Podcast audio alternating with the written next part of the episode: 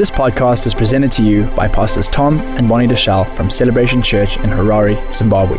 For more information, please visit celebration men dot org.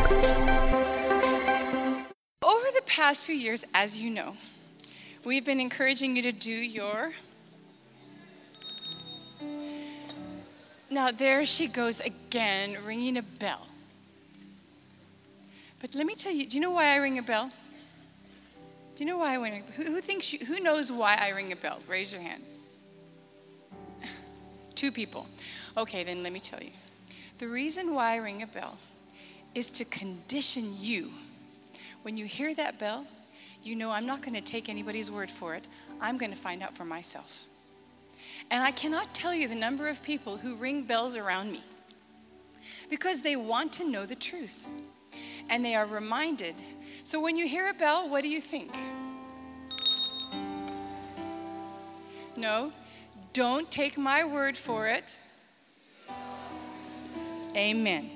So the point is, at Celebration today, we've been provoked by the revelation of the deceit of the enemy, infiltration of the world into the church, and our own misunderstanding or lack of knowledge. So it is with the celebration of Easter, Easter eggs, Easter bunnies. The question continues, how does God see this? And how did we get so far from where God originally started? So last year, Pastor Tom shared with us the origins of Easter and some of our traditions and discovered the truth about Easter. How many of you heard that message? So for years in this church, we celebrated Easter and uh, Valentine's Day, even in good faith. But as we've increased in knowledge and truth, we've begun to realize it is not pleasing to God. So this morning, Pastor Tom's in Kenya. He said, please, Pastor, will you share with the congregation the message of Easter? I said, they've heard it before. He said, no. We have a lot of new people who's new since last year. And we have people who need to be reminded, because let me tell you something. The daily reading today, Proverbs twenty-five, verse two, said, it's the glory of God to conceal a matter, but it's the glory of kings to search out a matter. And you are prophets, priests, and kings. So it is glory to you to search out this matter. Amen? Amen. Don't take my word for it. So turn with me to Proverbs one. And Proverbs one, I want you to look in your, who has a real Bible today? Mm-hmm. We encourage the real Bible because one day the internet will be turned off and you will still have the Word of God. You will not be seeing pictures of pornography or text messages during services. You will only be looking at His Word. Proverbs one, one through two says, the Proverbs of Solomon, the son of David, king of Israel, to know wisdom and instruction. Everybody say wisdom and instruction. Wisdom in this verse comes from the Hebrew word chokma. Chokma. Everybody say chokma. And it is that which is pounded in. Pound, wisdom is pounded in. You have to hear it over and over and over again. Seven times I heard you have to hear something before it really gets into your cell system. So just take your hand and pound your neighbor's head and pound it in, please, for this morning.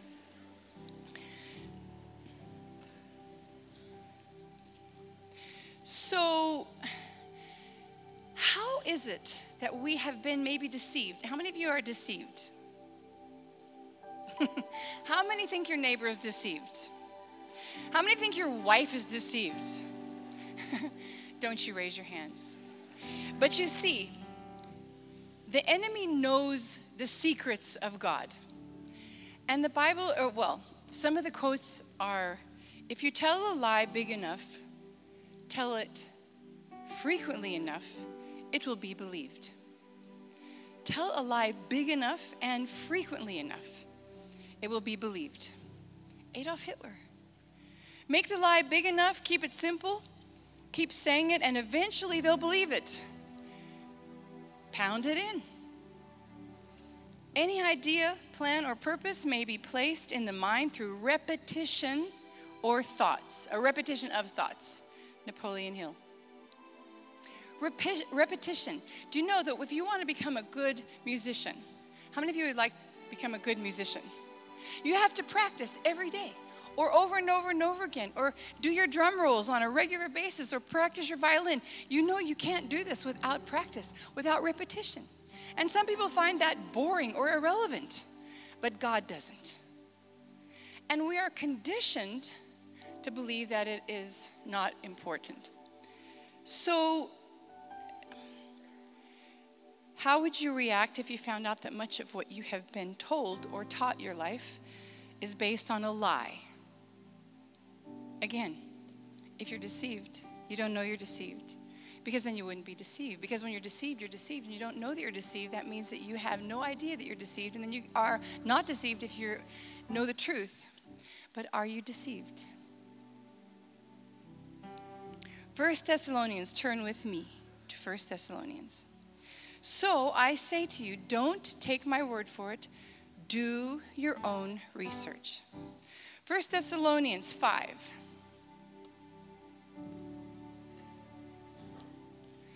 First Thessalonians five, twenty-one through twenty-two says, examine everything carefully. Um, First Thessalonians, by the way, is in the New Testament, if you don't know that. Examine everything carefully. Hold fast to that which is good and abstain from every form of evil. Abstain from every form of evil. How do you know what's evil? Because the devil intends to make evil look good and good evil. And that's deception. And some of us are living in that deception because we've been told over and over and over again by the media, by our friends, and by our traditions that something is good when actually it is not. Second Timothy two fifteen says, be diligent to present yourself approved of God as a workman who does not need to be ashamed, accurately handling the word of truth. So that brings us to what's called cognitive dissonance. Everybody say cognitive dissonance. Cognitive dissonance. You and I have been inundated, infiltrated, conditioned, and programmed our whole lives to believe certain things. Things aren't always what they seem. My sons wrote a song one time, things aren't always what they seem. And that's the truth.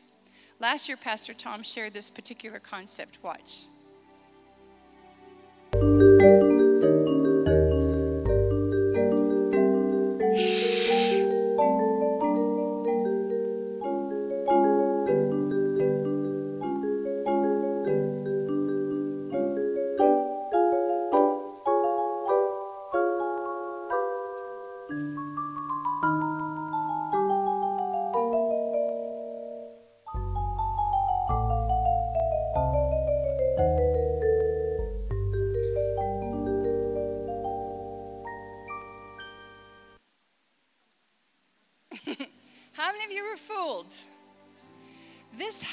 All the time. And if I had time, I would love to show you a stream of, of clips and videos that would actually exemplify this. But I think you get the idea. So we must continually examine it and not believe everything we see first off. Measuring everything according to the Word of God. So in the field of psychology, cognitive dissonance is the mental discomfort, physical stress experienced by a person who simultaneously holds two or more contradictory beliefs or values. Sometimes people hold a core belief that is very strong, and when they are presented with evidence that works against that belief, the new evidence is rejected and cannot be accepted. It would create a feeling that is extremely uncomfortable, and it's called cognitive dissonance. And because it is so important to protect the core belief, they will rationalize, ignore, and even deny anything that doesn't fit in with their core beliefs. Some people believe that Coca-Cola is good for them. So when you present the fact of what it does to you, it, Coca-Cola is good for cleaning carburetors of cars, from what I understand, and doing a myriad of other things, but in the body there is a challenge. But because the taste buds are conditioned to it, and you've been sold that uh, Coca-Cola is a good thing, then you say, ah, what's wrong? So it's hard for you to believe that it might be a problem. How can they sell me something that isn't good for me? And so that's called cognitive dissonance. It happens with a number of things. So even when some of you saw the tish, the, the teacups, you thought, what? Your whole conditioning was, uh, this is a, this isn't right. I, that's not what I believed when I first saw this. So the, as it is with the world around us, and the devil knows this, and he's determined to condition you so you will not accept the word of God. So keeping this in mind, while I present to you the case against the traditions of men. Now, if you remember, Jesus said in Matthew fifteen six, if you'll turn there with me.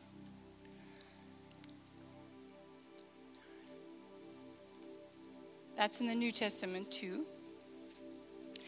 And by this, he's talking to the people around him. And by this, you invalidated the word of God for what? Oh, I love the sound of those pages. Keep them going. Please eventually stop, though. I'd like you to find your place. Matthew fifteen six. I think it's in on page nine fifty-one. And by this, you invalidated the word of God for the sake of your tradition. For the sake of your cognitive dissonance, you invalidate the word of God. Mark seven thirteen also says the same thing, invalidating the word of God by your tradition you've handed down, you've been handed down. You do things such as this.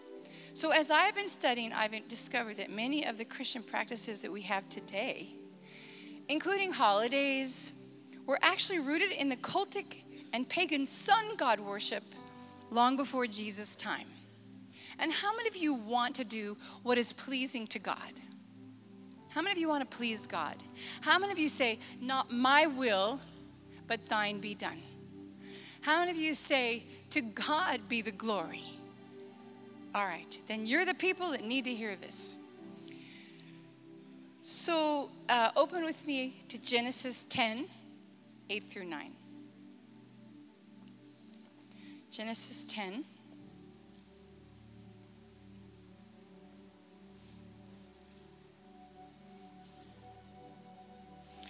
We all know the story of Noah. He had how many sons? How many sons did he have? Three. So we want to turn our attention to Nimrod, who was the great-grandson of Noah. Verse eight. Now Cush became the father of Nimrod, and he became a mighty one on the earth. He was a mighty hunter before the Lord. Therefore, it is said, like Nimrod, a mighty hunter, hunter before the Lord. Now, when I when I first read that, I thought uh, Nimrod was a mighty hunter for the Lord. But in actual fact, the original meaning of this situation was that he was against the Lord. He'd been infiltrated by that time by Satan to discourage the plans of God. And he was Uh, against Yahweh, against God.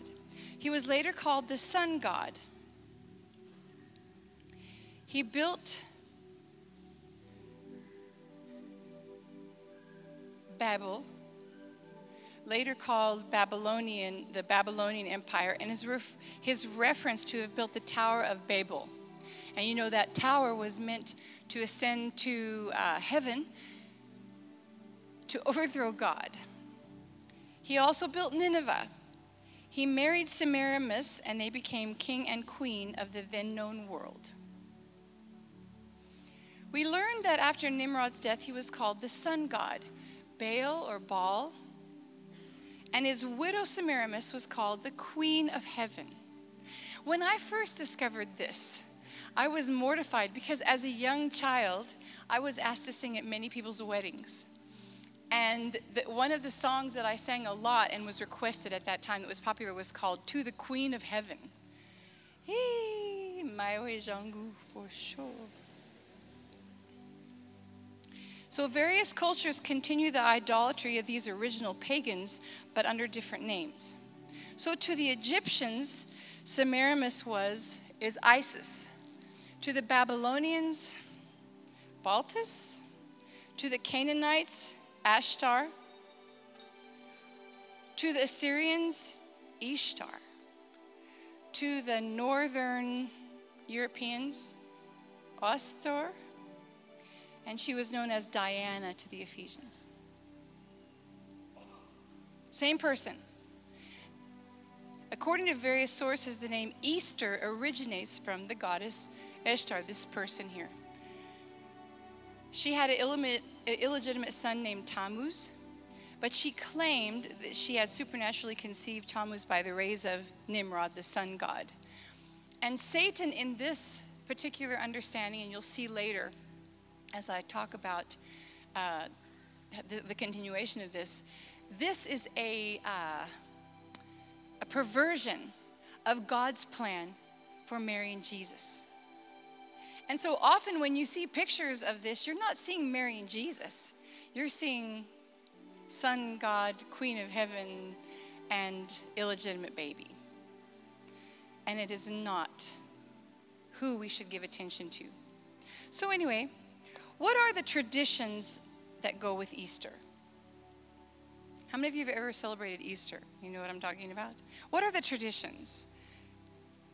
Easter eggs, Easter bunnies. At some point after that, Semiramis died. And it is said that she sent up into heaven, that she was sent up into heaven. But apparently her deceased husband, Baal, the sun god Nimrod, was not ready for her, so he sent her back to earth in a giant egg. How many of you guys would like to do that to your wives?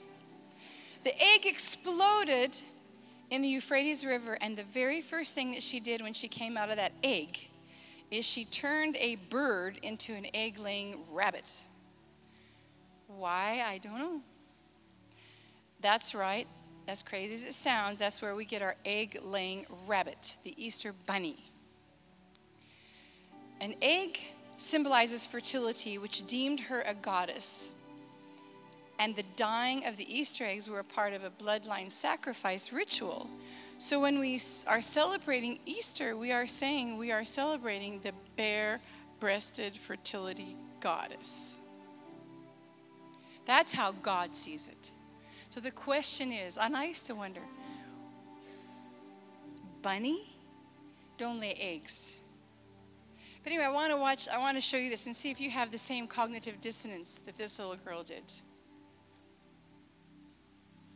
Dad, are you painting a face on an egg? Yes, I am. Have you lost your mind? No, it's for Easter. Oh, Easter. Right, okay.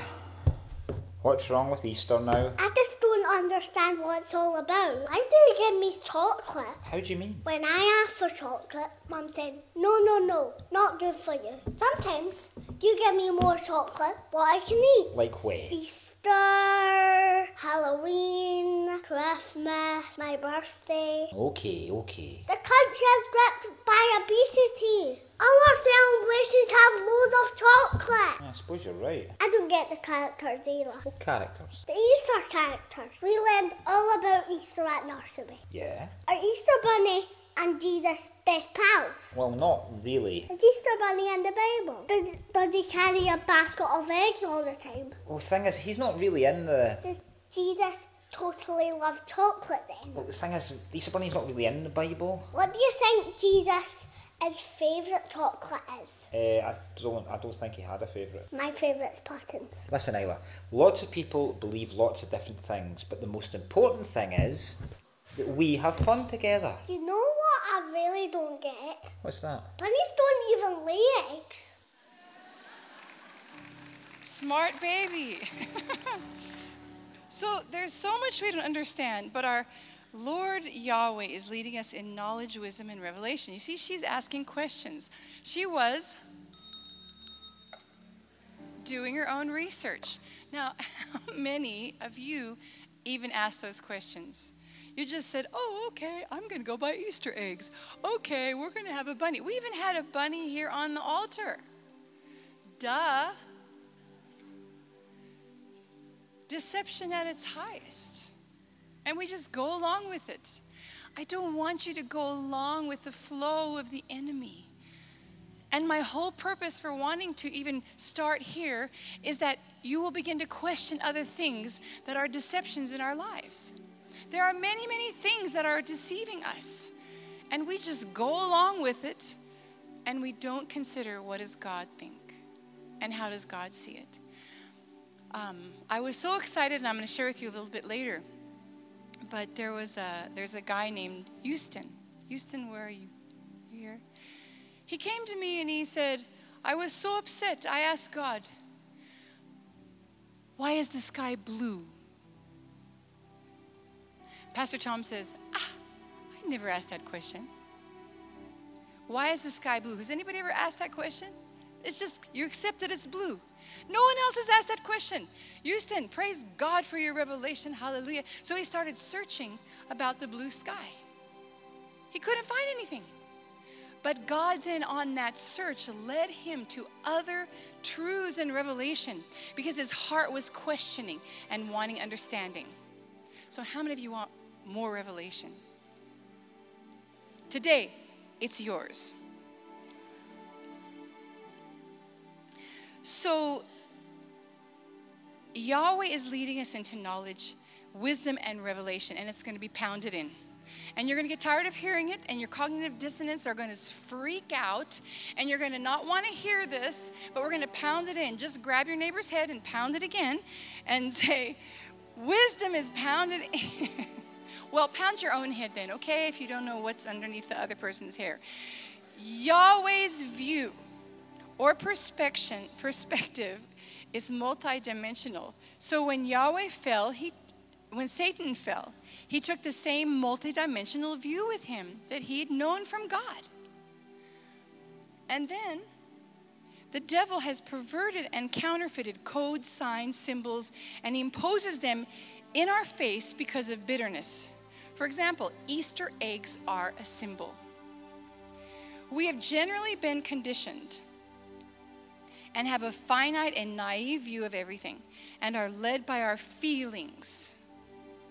I don't feel good. I don't feel right about that.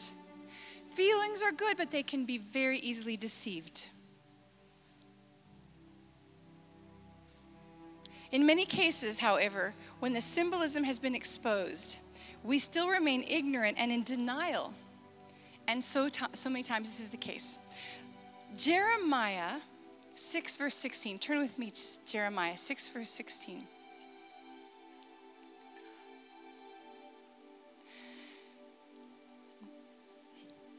This is one of my favorite scriptures. Jeremiah six sixteen says,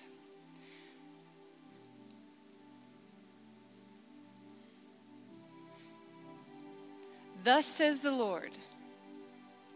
Are you there yet? Thus says the Lord, stand by the way and see and ask for the ancient paths, God's ancient paths, where the good way is, and walk in that, and you will find rest for your souls. How many of you need rest? Find rest for your souls.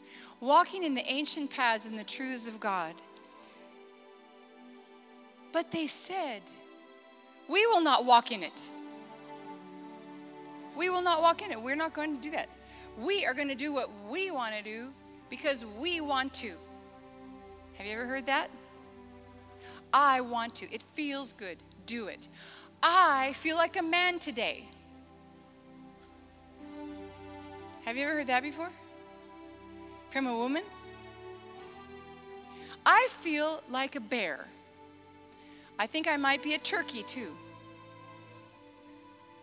Whatever you feel like, what does a turkey feel like? I don't know. But some people think they know, and they want to be turkeys. I feel like a tree, so I'm going to be a tree. That is what the conditioning of the world is, is, is, is being led to believe. So I'm going to take a quick rabbit trail. The sheen, you know the sheen? Is an example of a symbol that God uses. It is the first letter in the name of God, El Shaddai. Sheen. When we lift our hands, we are flashing the symbol that stands for the name of God, Shaddai. So when you lift your hands in worship, you are signifying to the heavens, to the demons, to the angels, that I serve God. And that's one of the reasons why we say lift your hands. When we all lift our hands, we are flashing in the spirit the names of God. The name of God, El Shaddai. So uh, when we all do it together, we're in one, one voice, one sound, one mind, one heart. So the name of God is also, oh, by the way, oh, this is my favorite thing. You see this right here? How many of you have a computer? You see that the, the language of God originally was symbolic, is symbolic. The language of the enemy is symbols. And people say, oh, we don't care about symbols. You know, this means peace to me. Well, to the enemy and the other side, you must know you are saying something that is not peace of God. And I did a teaching on this one time, but uh, we have to speak.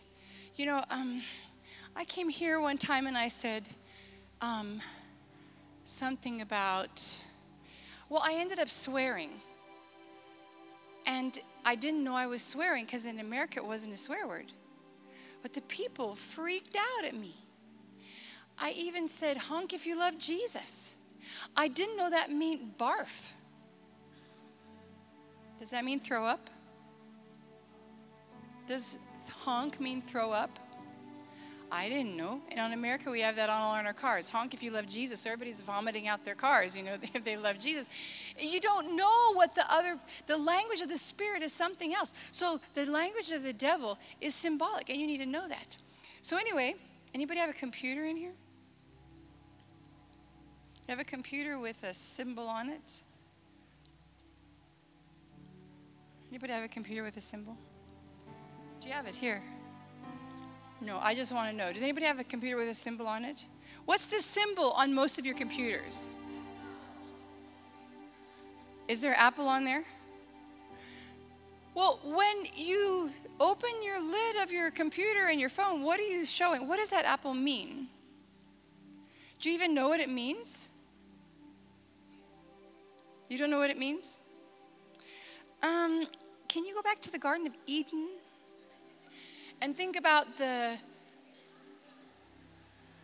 something was offered to somebody and they took a bite, and the bite entered them into that per, that thing's realm.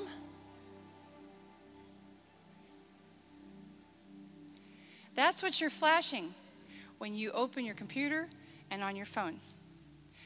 So we don't want to flash that. That's the devil made me do it. How many of you never thought of that before? ninety percent. Listen, that's called deceive. They put an apple there to show you what's, what part of the world they were from. And it wasn't the kingdom. So we just say, oh, that's cute. How creative. No. So we designed a logo, a sheen, that you can put on your computer and cover up that symbol and flash God. So I want you to go. So go to the go to the bookstore and buy the sheen. Uh, there, we also have the um, celebration logo too that we can put on. I think you have, who has one over here? Who just showed me one? Celebration? Oh, you did in the back. Stand up and show everybody.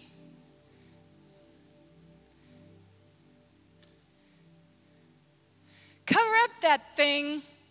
Cover up that thing, and let's get serious with God.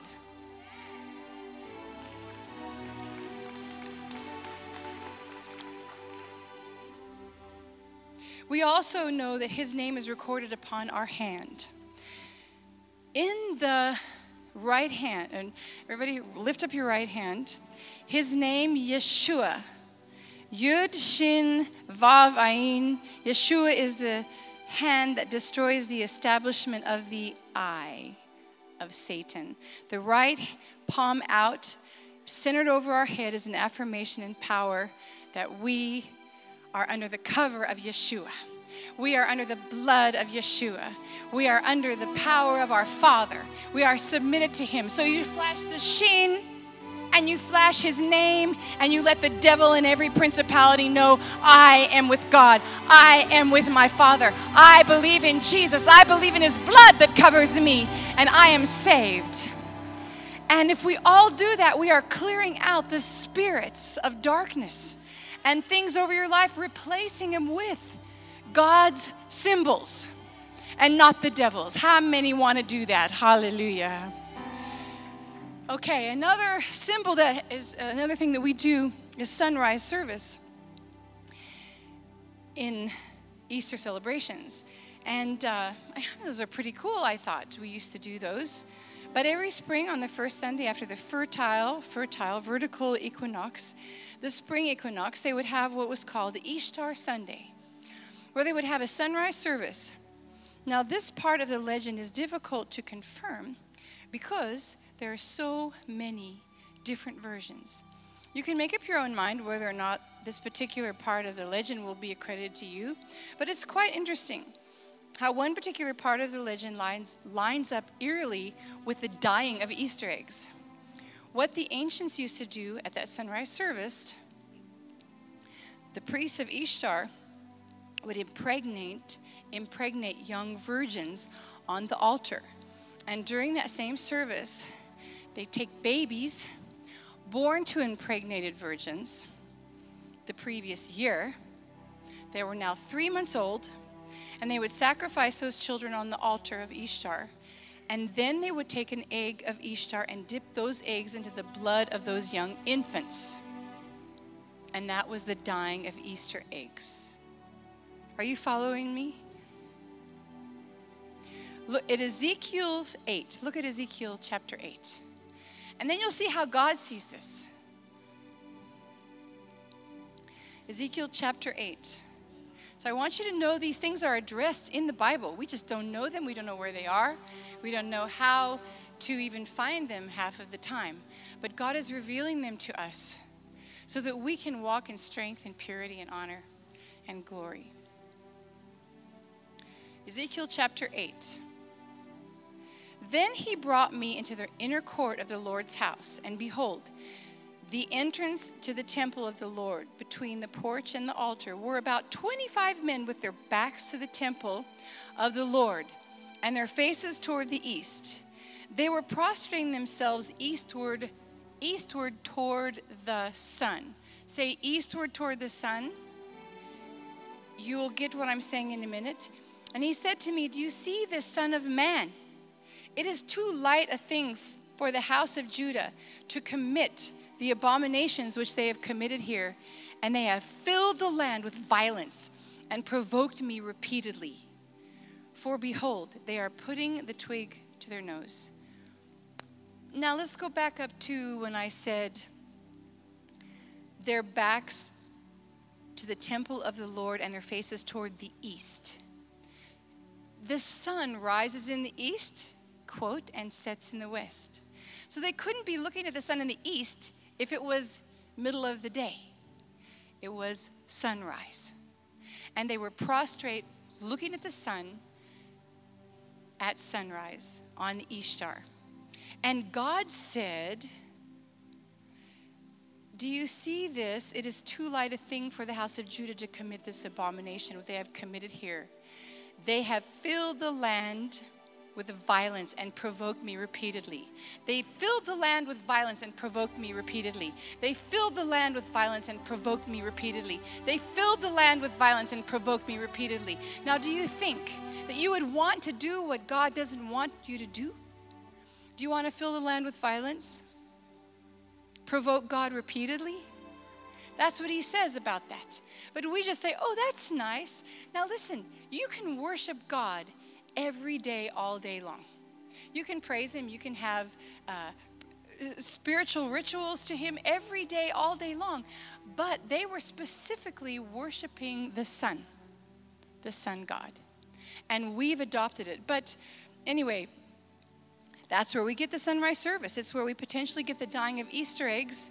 It is also interesting to note that worldwide, the universal color of Easter eggs is red. Even at the White House, the official color of a White House Easter egg is ruby red. Is anyone experiencing cognitive dissonance? Anybody experiencing cognitive dissonance? Come on, be honest with me. Who's experiencing cognitive dissonance? Thank you. Another thing is hot cross buns. How many of you like hot cross buns? Hot cross buns were cakes offered to the Queen of Heaven. Jeremiah seven seventeen. Do you not see that what they're doing to the city, in the cities of Judah and in the streets of Jerusalem? The children gather wood and their fathers kindle the fire, and the women knead dough to make cakes for the Queen of Heaven. They make cakes for the Queen of Heaven? We're making cakes for the Queen of Heaven? Have a hot cross bun, but don't put a cross on it. Eat a bun. But anyway, don't take my word for it. Uh-huh. Anyway, so how did Christians start celebrating this? How did we get so deceived? Um, how, is anybody tracking with me? Who hears me? Oh, nudge your neighbor. Are you getting this? So we're called to be the bride of Christ, the living church in the kingdom of God. We are in this world, not. However, as The, historically is the case, the church has been infiltrated by the customs of this world and by Satan, the god of this world. There's nothing new. Infiltration, infiltration, but let's be new and let's not be infiltrated.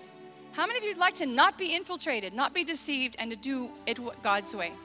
So um, Second Corinthians says, no advantage should be taken of us by Satan, for we're not ignorant of his schemes. But I believe we're ignorant of his schemes. So, how did we get this far? All right. How many of you want to know? I'm not going to tell you unless you raise your hand. How many of you want to know? Thank you. As we discussed earlier, pagan sun god worship all started with who? Nimrod. The choir knows. Thank you, choir. Thank you. Each culture over the years simply translated the sun god names into their own language. So just as Nimrod was the sun god of the Babylonians, so Mithra was the sun god of the Persian Empire. So here is where I got confused all the time. I thought there were so many different gods, but in fact, one God, sun god worship, sun god worship. The Mithras religion was widespread throughout the Roman Empire during the early days of the believers, of the first century after the death of Christ. After Christ died, Mithras was very popular. Everybody say Mithras. Mithraism.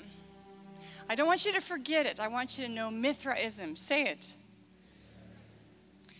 So when we think of Jesus, we're conscious of Mary and baby Jesus. And like I said, Satan copied that. And but that is not the case. So in number two, enter Constantine.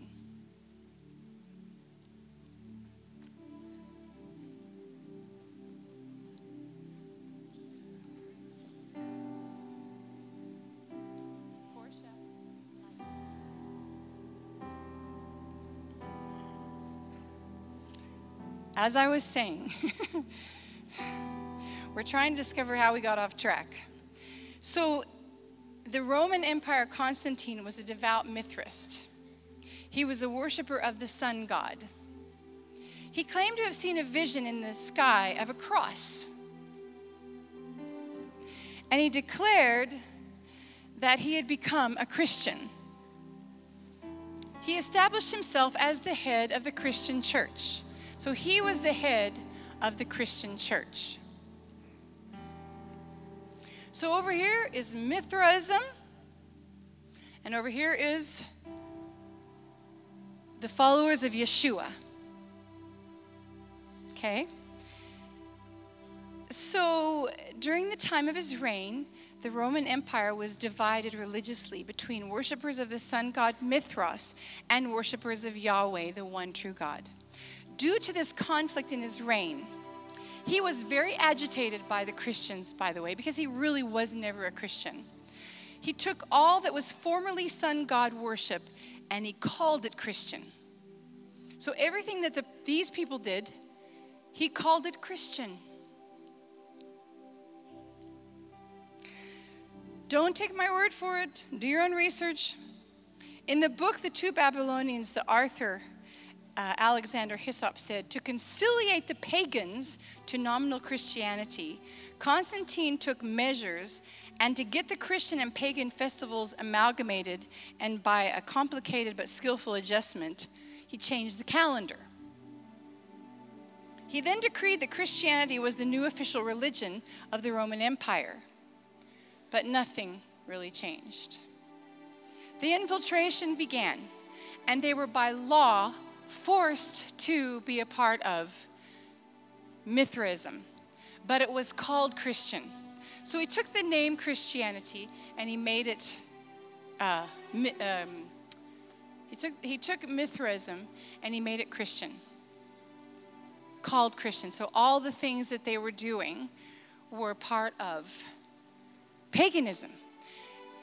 And they were, you know, they were also convinced, and uh, it was a challenge.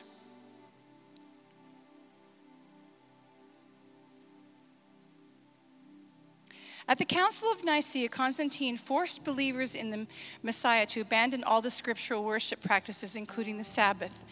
They were forced to um, uh, abandon Passover, Feast of Unleavened Bread, and each of the appointed times.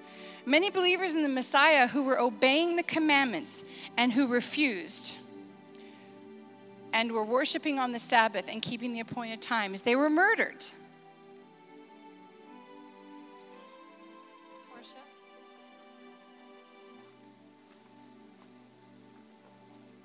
So people were murdered, and so the people that were trying to be Christians had to be brought in or they would be killed. And so they just began to adopt it, calling everything Christian. So we pre- replaced all that God had, the God-given customs, and enforced them to observe pagan sun god days like Easter instead of Passover. So that's how it started. Constantine got everybody believing, and eventually the guys that were stalwarts were either killed or they had to join. Now let me tell you something. Today, it will be the same. There will come a time when you will have to choose. Is it going to be Yeshua or is it going to be something else? And prophetically, I am warning you to open your eyes and be aware so that you don't end up like the Christian Mithraists.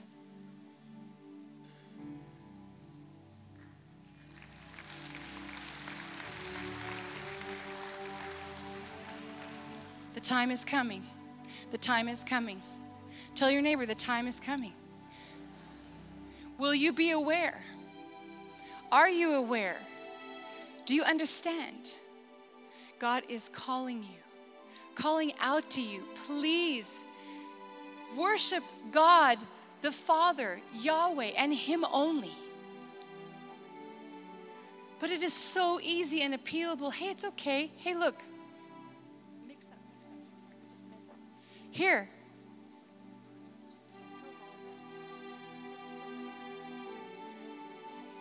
It's fine. Be a part. Be a part of Mithraism. Here. It's fun. Play with us. Yeah.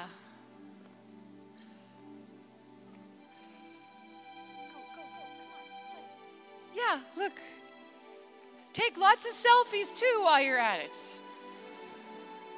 Post pictures of yourself in the toilet on Instagram.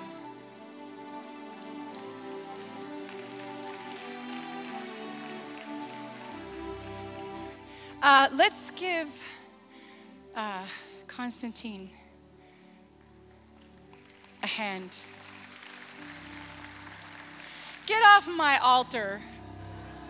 Get off the God's altar. So, again, don't take my word for it. Do your own research. I will not stop ringing the bell even if you don't like it. I want you to do your research. Don't be dumbed down. The devil expects you, just like here, Constantine. He called himself a Christian.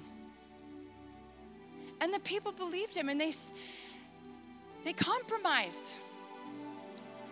And did you know that he outlawed the practice of eating clean food? And he mentioned in the scripture, because it's mentioned in the scripture, um, he forced them to eat unclean things like pig. So if you don't have a bacon in your shopping cart, you'd be arrested. So turn to Daniel seven twenty-five, which warns us. Daniel seven twenty-five. And turn fast, because I have to hurry. Daniel seven twenty-five warns us. You need to underline this, that he will speak out against the Most High.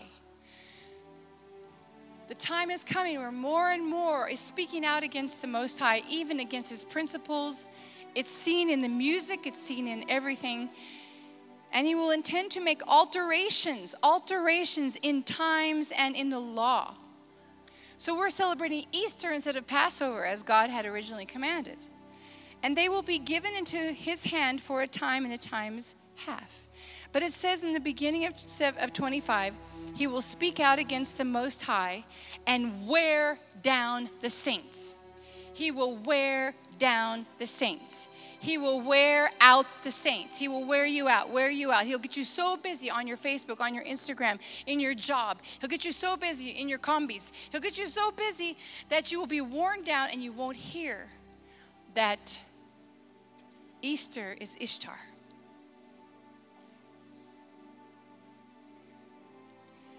Be aware, be awake. Encourage one another in these things. Encourage your neighbor. God is still on the throne. Hallelujah.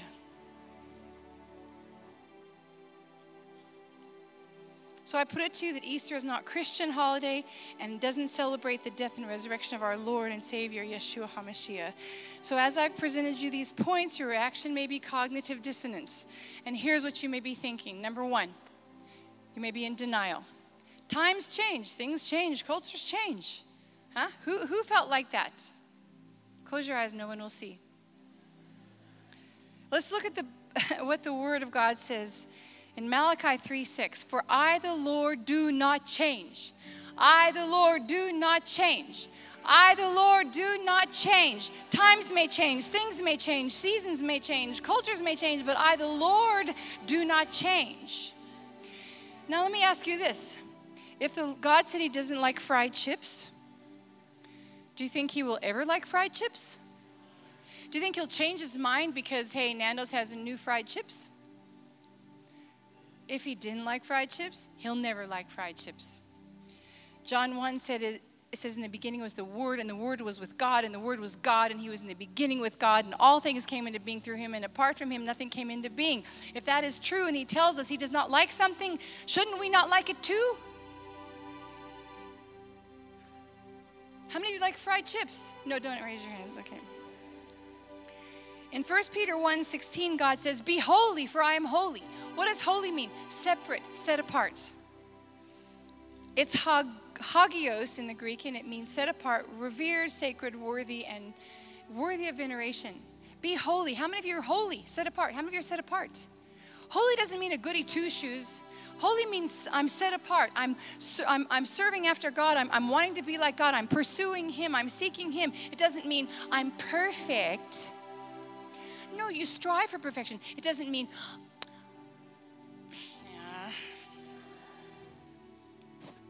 So, uh, Second Corinthians six seventeen, one of my favorite scriptures, and you'll hear it probably every time I speak.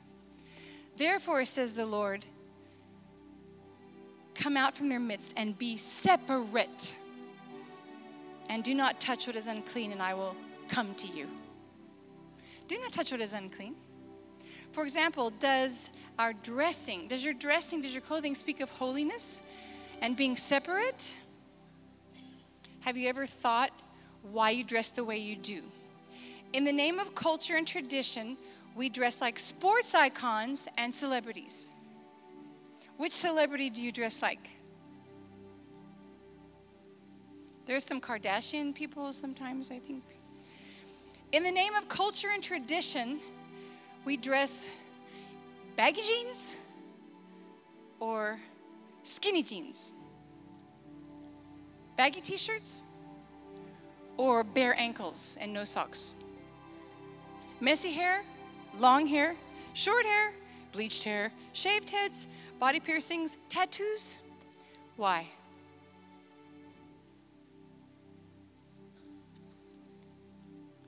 Why do you dress the way you do? Who told you to?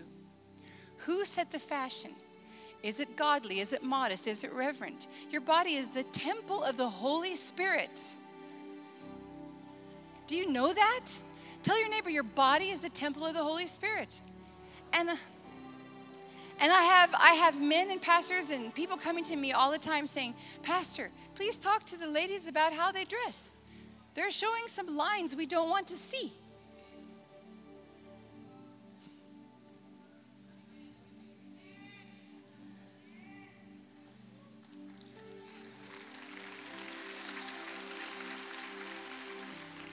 Pull up your blouse. Look, we didn't say to your chin. See, that's what people say, "Oh, they want us to dress." No, you see, the devil's perverted it all. And we go that way. Ah, I'm sorry. For Zion's sake, I will not keep silent. For Zion's sake, I'll not hold my peace. For Zion's sake, for Yerushalayim, I will not rest, I will not rest. So, we don't want to see the big picture, but ladies, we're called to be set apart. Set apart, common, not common. Not familiar, not casual, not ordinary. But set apart, anointed, a holy nation, a chosen generation, and a peculiar people. Are you common, familiar, and casual? Are you ordinary? Be ye holy, for God is holy. Luke sixteen fifteen says, "And they said to him, 'You are those,' and he said to them, 'You are those who justify yourselves in the sight of men.'" You justify yourselves in the sight of men. Well, I can wear what I want to. I'm just using that as an example. Okay, there she goes again. Yes, there I go again. She likes that. But God, God knows your hearts, for that which is highly esteemed among men, highly esteemed among men is detestable in God's eyes. You want to be detestable in God's eyes and highly esteemed? Or do you want to be highly esteemed in God? Highly, who wants to be highly esteemed in God? So we often state, well, it's all about my relationship just with the Father. But if that was true in our lives, then we would care about what he likes and dislikes anyway. And we would never have to worry about him changing what he likes or dislikes because he doesn't change. He told us that he does not change. Isn't that what a relationship's all about? Getting to know the other person and responding appropriately to their likes and dislikes, keeping in mind that, that there are things that God said to us in his unchanging word. Deuteronomy twelve thirteen says, "Be careful not to be ensnared by inquiring about their gods," saying, "Well, how do these nations serve gods? We'll do the same." You must not worship the Lord your God in their way, because in worshiping their God, they do all kinds of detestable things which the Lord hates. Do you know what those detestable things are that the Lord hates? Get to know God. Get to know his word. And what is he saying? What does he like? What does he not like? Do you care? Wives, don't you want your husband to know what you like and not like?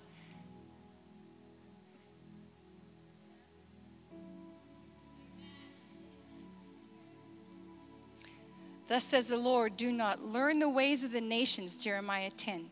"Do not learn the ways of the nations. Do not be terrified by their signs in the heavens.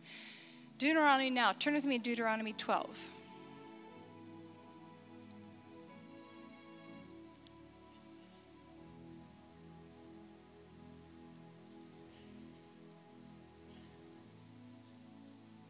Deuteronomy twelve, one through four. These are the statutes and the judgments which you shall carefully observe in the land which the Lord your God, the God of your fathers, has given you to possess. As long as you live on the earth, you shall utterly destroy all the places where the nations whom you shall dispossess serve their gods. On the high mountains and on the hills under every green tree, you shall tear down their altars and smash their sacred pillars and turn their asherim with fire. And you shall cut down their engraved images with of their gods and and obliterate their name from that place. You shall not act like this toward the Lord your God. Get rid of your bunny rabbits. Get rid of your Easter eggs.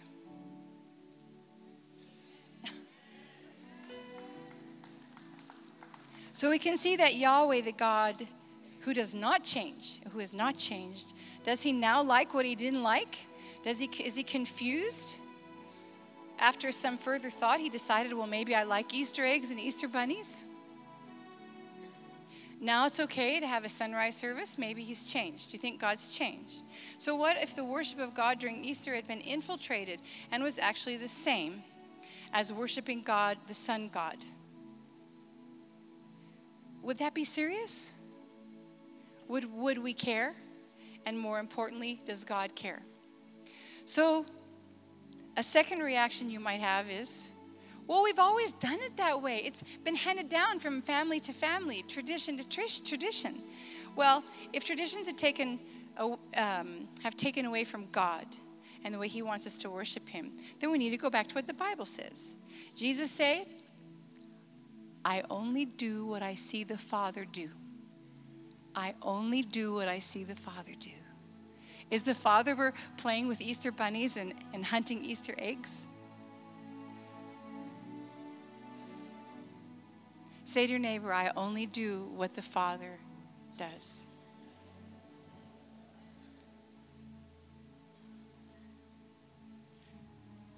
First Corinthians six says, all things are lawful for me, but not all things are profitable. All things are lawful, but not, I will not be mastered by any of these. So a good question to ask yourselves is, maybe that way is not God's way. Can you say that everything you're doing, God would do? What you're doing and how you're living, is that how God would live? I want to provoke you because I don't want you to be deceived, because things are getting worse in the world. There is more and more deception, more and more infiltration. Another qu- another um, question you may have, well, but God knows my heart. How many of you know God knows your heart? And that's what's important, that you did, you made a mistake. It's okay. Ask for forgiveness. But here's the thing. Jeremiah seventeen nine says, the heart is more deceitful than all else. Well, I'm just following my heart. God knows my heart. But God said, your heart's deceitful. Tell your neighbor, your heart's deceitful. Do you like that? You like knowing your heart is deceitful? But that's how God sees it, right? So if you use your excuse that, well, God knows my heart, that's not quite biblical, is it?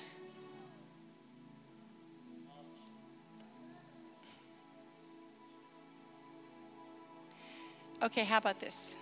Well, and as a pastor, I talk to people all the time who say, I'm following my heart. So Pastor Tom says he's always terrified by what that what they just said, because it doesn't mean that if it bo- it does not matter if it bothers us or not. What matters is what's important to God. So if it doesn't bother me, why should it bother you? If I'm following my heart and I can do this stuff, why do you care? Anyway, you can also say, well, that's not what it means to me. Remember, it's not what it means. It's not about what it means to you. It's about what it means to God. A very religious reaction is, well, why can't we just take something that Satan meant for evil and we turn it for good? And we make bunnies sanctified. and we make our Easter eggs chocolate. Okay, one more turn. Leviticus eighteen thirty.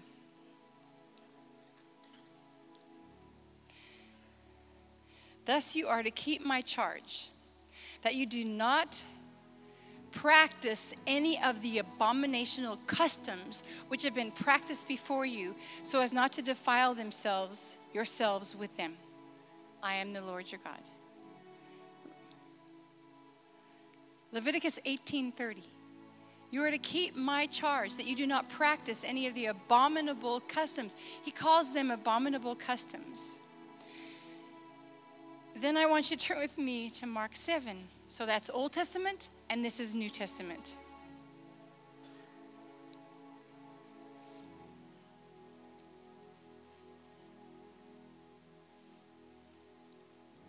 Mark seven. Mark seven in the Amplified says, they worship me in vain. Their worship is meaningless and worthless, a pretense. Teaching the precepts of men as doctrines, giving their traditions equal weight with the scriptures. You disregard and neglect the commandment of God and cling faithfully to the traditions of men. You disregard the commandment of God, but cling to your traditions. Your traditions. In the Shona culture, we have many traditions. Sadza. And we hear this all the time. And you go after the traditions of men rather than the word of God. God is not a man that he should lie, the Son of Man that he should repent, but we should repent of our ways that do not please God. So turn with me to First John three.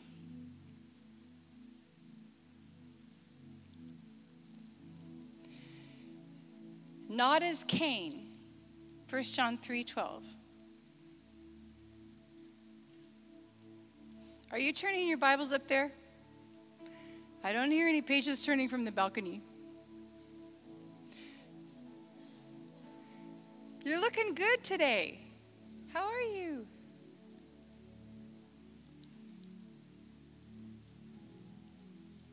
First John three two, not as Cain, who was of the evil one and slew his brother.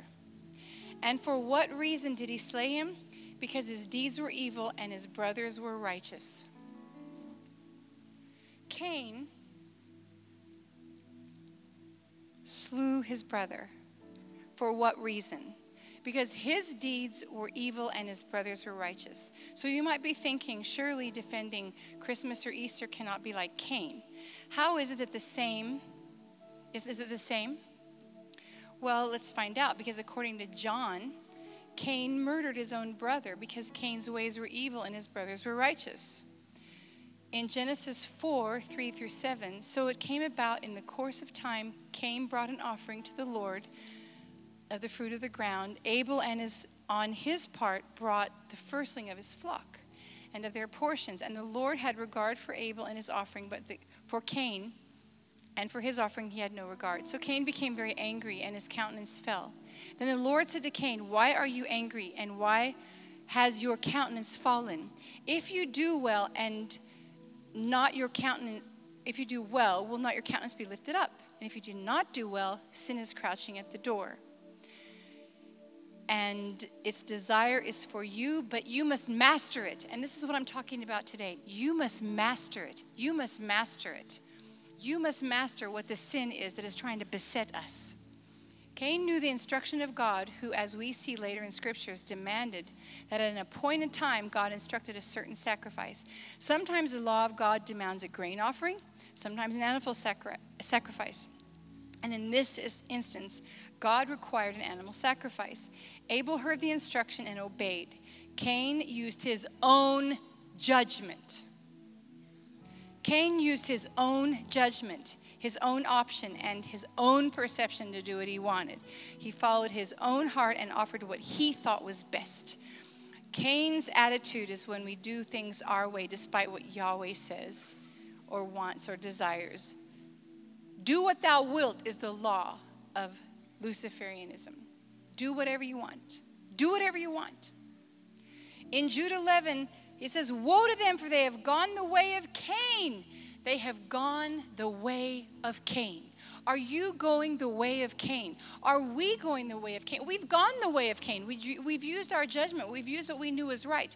But the way of Cain really is when you know that it is wrong and you do it anyway. Or when you know God doesn't like it and you do it anyway. When you willfully say, we didn't know Easter was wrong. We were taught that it was a resurrection Sunday. But it's not. So now that we know it's not, what do we do?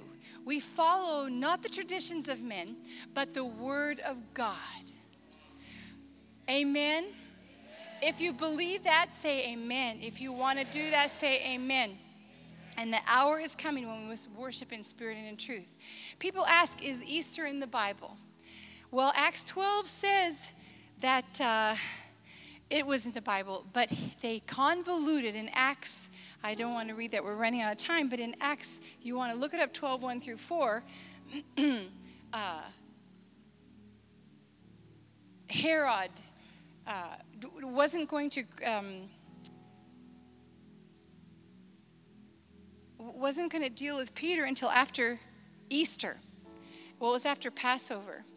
But the whole issue is, how can you have two Passovers? You have to study this. This will take a little bit of time to explain. But it is in the Bible, but it doesn't mean Easter as in our Christian Easter. It means their Ishtar, and they were using it in the place of Passover.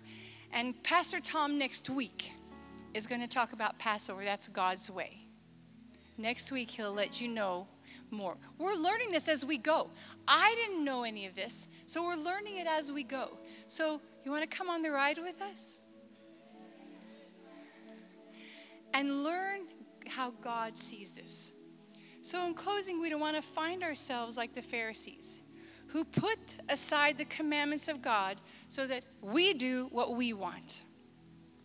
Do what thou wilt.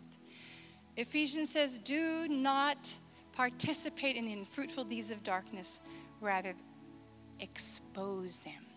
In fact, turn there. Do not participate in the unfruitful deeds of darkness. Rather what? Rather what? Everybody stand up.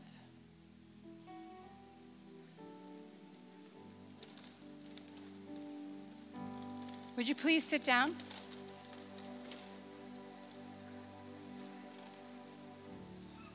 Would you stand up, please? Would you raise your hands? Would you sit down? I didn't say put your hands down. No, got a posse for one more minute. Thank you.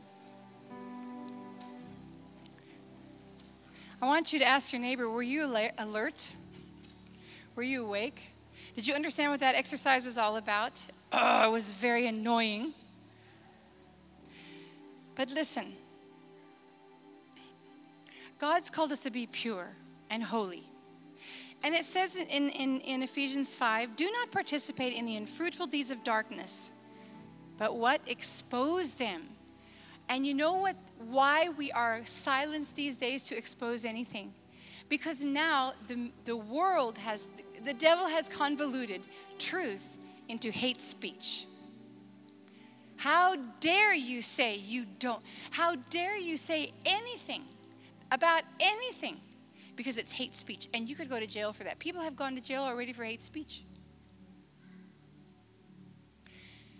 But how does God see this? And if we stand and do it God's way, do you know that there will be a plethora of angels around us that will help protect us and keep us able to do His will?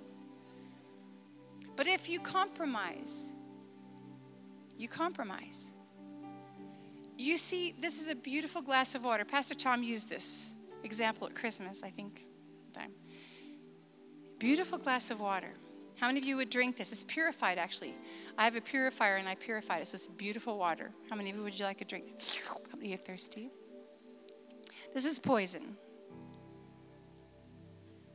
Pastor Liz, would you come up here, please? Would you please take a sip of this water and tell everybody how great it is? Mm-hmm. Oh, it's good. It's good? Yeah? Uh-huh. Satisfying? Uh-huh. Beautiful. Yes, wonderful. Yep. Okay. You're not. You're seventy percent water, so this yes. is really important. Okay. okay. This is poison.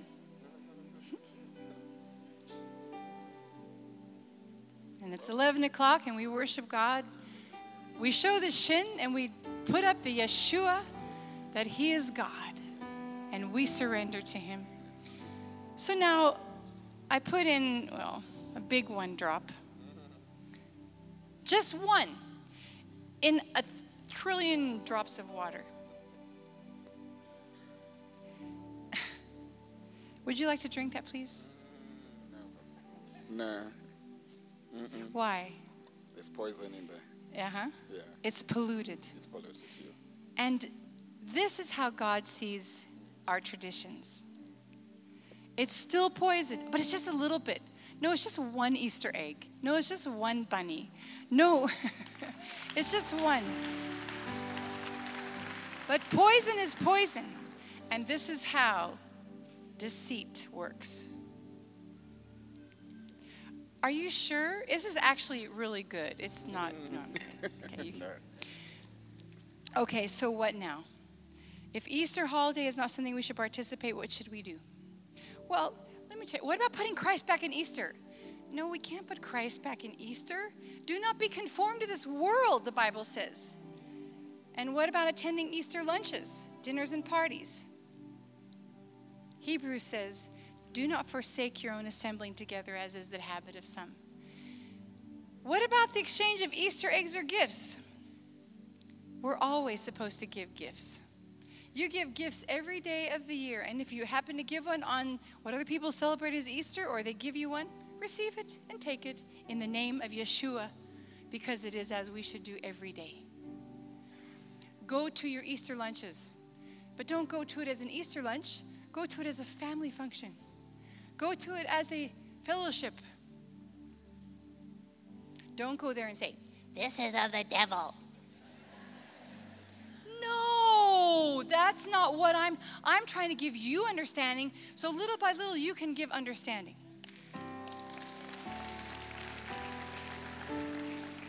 Because the more we do God's way, the more he can bless us, the more angels are, are, are encamped around us, and the more we can do the will of God. And the king, thy kingdom come, thy will be done. Thanks for listening. For more teachings and videos, visit celebration men dot org.